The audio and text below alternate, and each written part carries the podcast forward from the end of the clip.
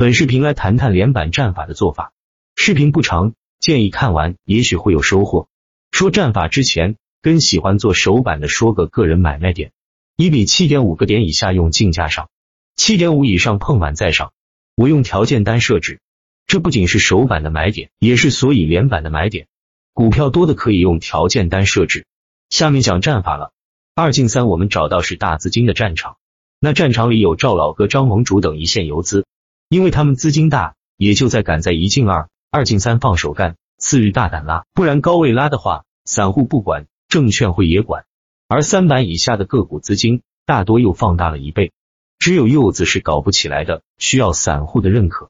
散户逻辑有限，竖板的会看龙头，一个板块最高板就是三板，散户就会说明天我们就干它了。散户是绝对认可三板龙头的，因为一板太多，不会选择二进三。基本炸成功率不高，除了成交额最大那个股票是有统一的规律的，有密码的。当你找到密码的时候，你会说：“操，原来这么简单，就是这么简单的。”要不怎么有人几年奔亿，有人却一再腰斩？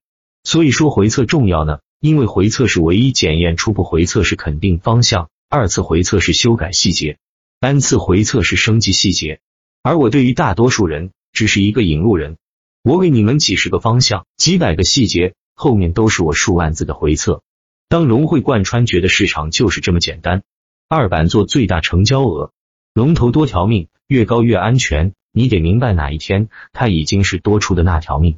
比如我昨天上格力电器，昨天没有封板，今天还高开，龙头没有板块效应的那一天，就是多出来的命了。比如海德股份，前天就是多出来的半条命，所以昨天就不能接了。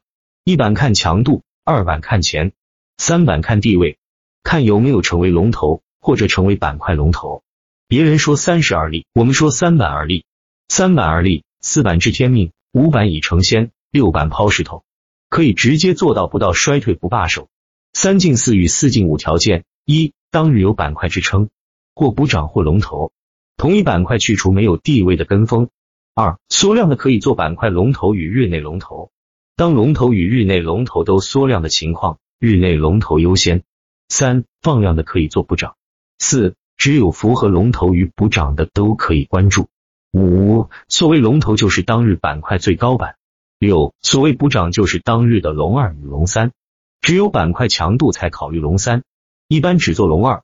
一句话选股就是主流板块的主流与次主流板块，三进四，四进五是成功率最高的。五月只做这个可翻近两倍，做连板战法当然要配上打板客网的交易系统，一点六三板最强的就是这块。视频到这里结束，走的时候帮我点个赞。